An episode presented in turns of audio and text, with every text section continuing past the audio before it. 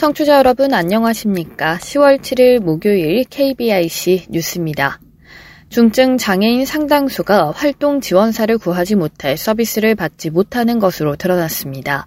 더불어민주당 최혜영 의원은 국회 보건복지위원회 국정감사에서 국민연금공단으로부터 제출받은 2020년 활동 지원 서비스 장기 미이용자 사유 조사 결과를 분석한 결과를 발표했습니다.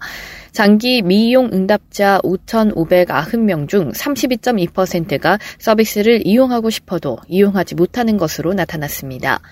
구체적인 사유로는 활동 지원사를 구하지 못해서가 79%로 가장 높고 본인 부담금 납부 부담, 서비스 내용 부족 순으로 조사됐습니다. 특히 활동 지원 서비스 미연계의 99.8%가 중증 장애인으로 드러난 가운데 발달 장애인이 63.1%로 가장 높은 수치를 차지했으며 지체 장애인, 뇌병변 장애인 순이었습니다. 이번 결과에 대해 최 의원은 매해 중증 장애인 기피 등의 문제가 지적되고 있지만 복지부는 별다른 대책을 내놓지 않고 있다며 서비스 난이도가 높은 중증 장애인 활동 지원 사각지대를 해결하기 위해 노동 강도에 따른 가상급여 현실화, 2인 배치를 포함한 적정 보상 체계를 마련해야 한다고 강조했습니다. 복지부 권덕철 장관은 복지부도 해당 부분에 대해서 고민하고 있다고 밝히며 특히 내년부터 가산급여를 2천원으로 올리고 가족 중에서 활동 지원이 가능한 경우에는 이를 인정하는 방안도 검토 중이라며 앞으로 활동 지원 공백을 줄일 수 있도록 방안을 강구하겠다고 답했습니다. 국회 보건복지위원회 소속 더불어민주당 인재근 의원이 어제 국회에서 열린 보건복지부 국정감사에서 발달장애인 부모들이 입소시설을 찾지 못해 자녀를 정신병원에 입원시키는 실정이라면서 부모들의 피 맺힌 호소들을 나라가 꼭 해결해야 달라고 주문했습니다.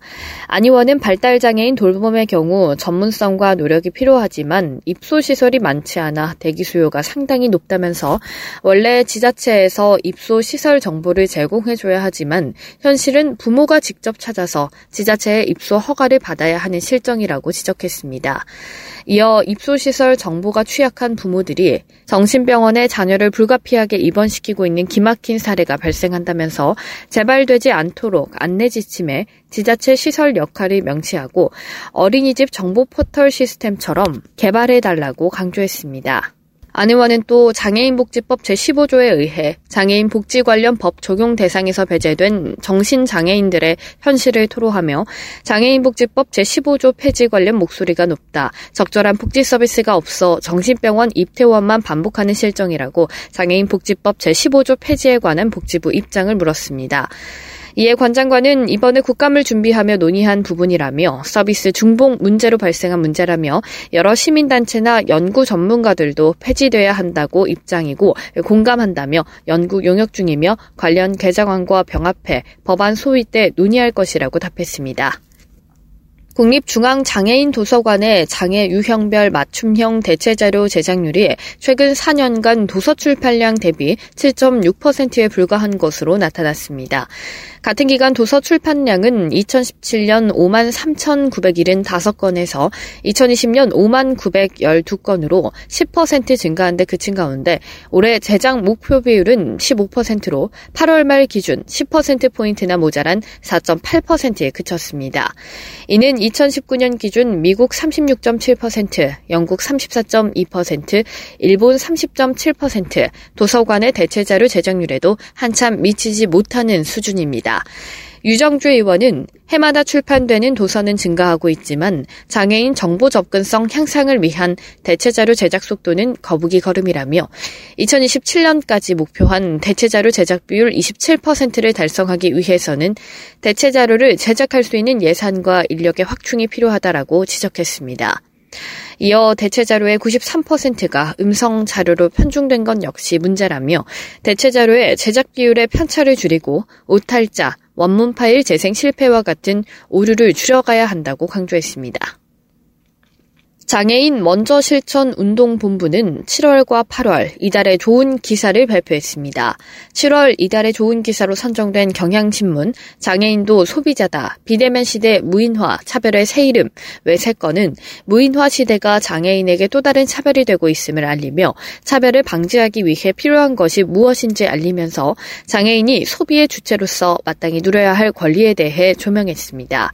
8월 이달의 좋은 기사인 한국일보 갈길 먼 모두의 올림픽 홀로 4시간 독박 통역한 개막식 수어 통역사들은 한 사람의 통역사가 장시간 통역할 경우 질적 수월성을 담보할 수 없다는 통역사의 입장을 전하면서 수어를 독립된 하나의 언어로 받아들이는 인식 전환이 필요하다고 보도했습니다.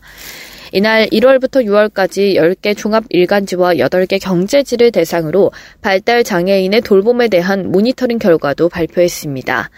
종합일간지는 서울신문 9건, 국민일보 8건, 경향신문 6건 등 총 43건, 경제지는 매일경제 11건, 한국경제 10건, 머니투데이 8건 등 51건이 보도돼 총 94건 중 단순 보도기사가 87건으로 가장 많았습니다.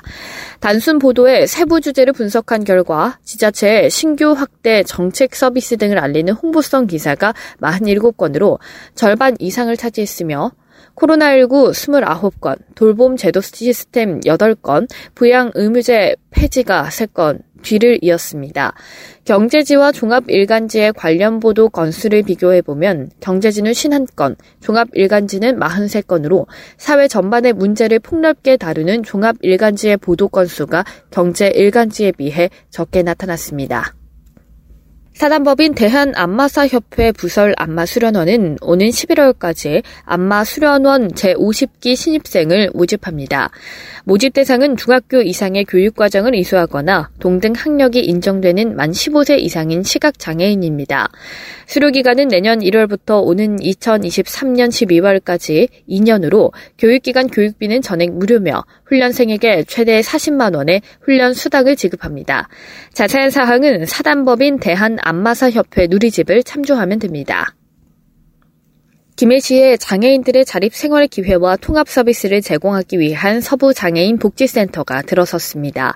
서부 장애인 복지센터는 지리적으로 복지 서비스의 접근성이 떨어졌던 김해 서부권 지역 복지 서비스의 확대로 지역 균형과 서비스의 질 향상을 위해 지난해 4월 착공했습니다. 복지센터는 지하 1층, 지상 2층, 연면적 4,608제곱미터 규모로 장애인 복지관과 장애인 근로사업장이 입주했습니다. 장애인 종합복지관은 사례 관리, 기능 향상 지원, 평생 교육 지원, 특화 사업 등을 운영합니다. 김해시 1호인 장애인 근로사업장은 직업 능력은 있으나 취업이 어려운 장애인에게 근로의 기회를 제공해 경쟁적인 고용 시장으로 옮겨갈 수 있도록 돕는 역할을 하게 됩니다. 직업 재활, 생산 마케팅 등을 주력으로 사업 운영을 하고 각종 인쇄 사업을 통해서 근로 사업장의 기반을 다지게 됩니다. 끝으로 날씨입니다. 전국이 대체로 구름 많은 날씨를 보이다가 곳에 따라 비가 내리는 곳도 있겠습니다. 이상으로 10월 7일 목요일 KBIC 뉴스를 마칩니다. 지금까지 제작의 이창훈, 진행의 박은혜였습니다. 고맙습니다. KBIC.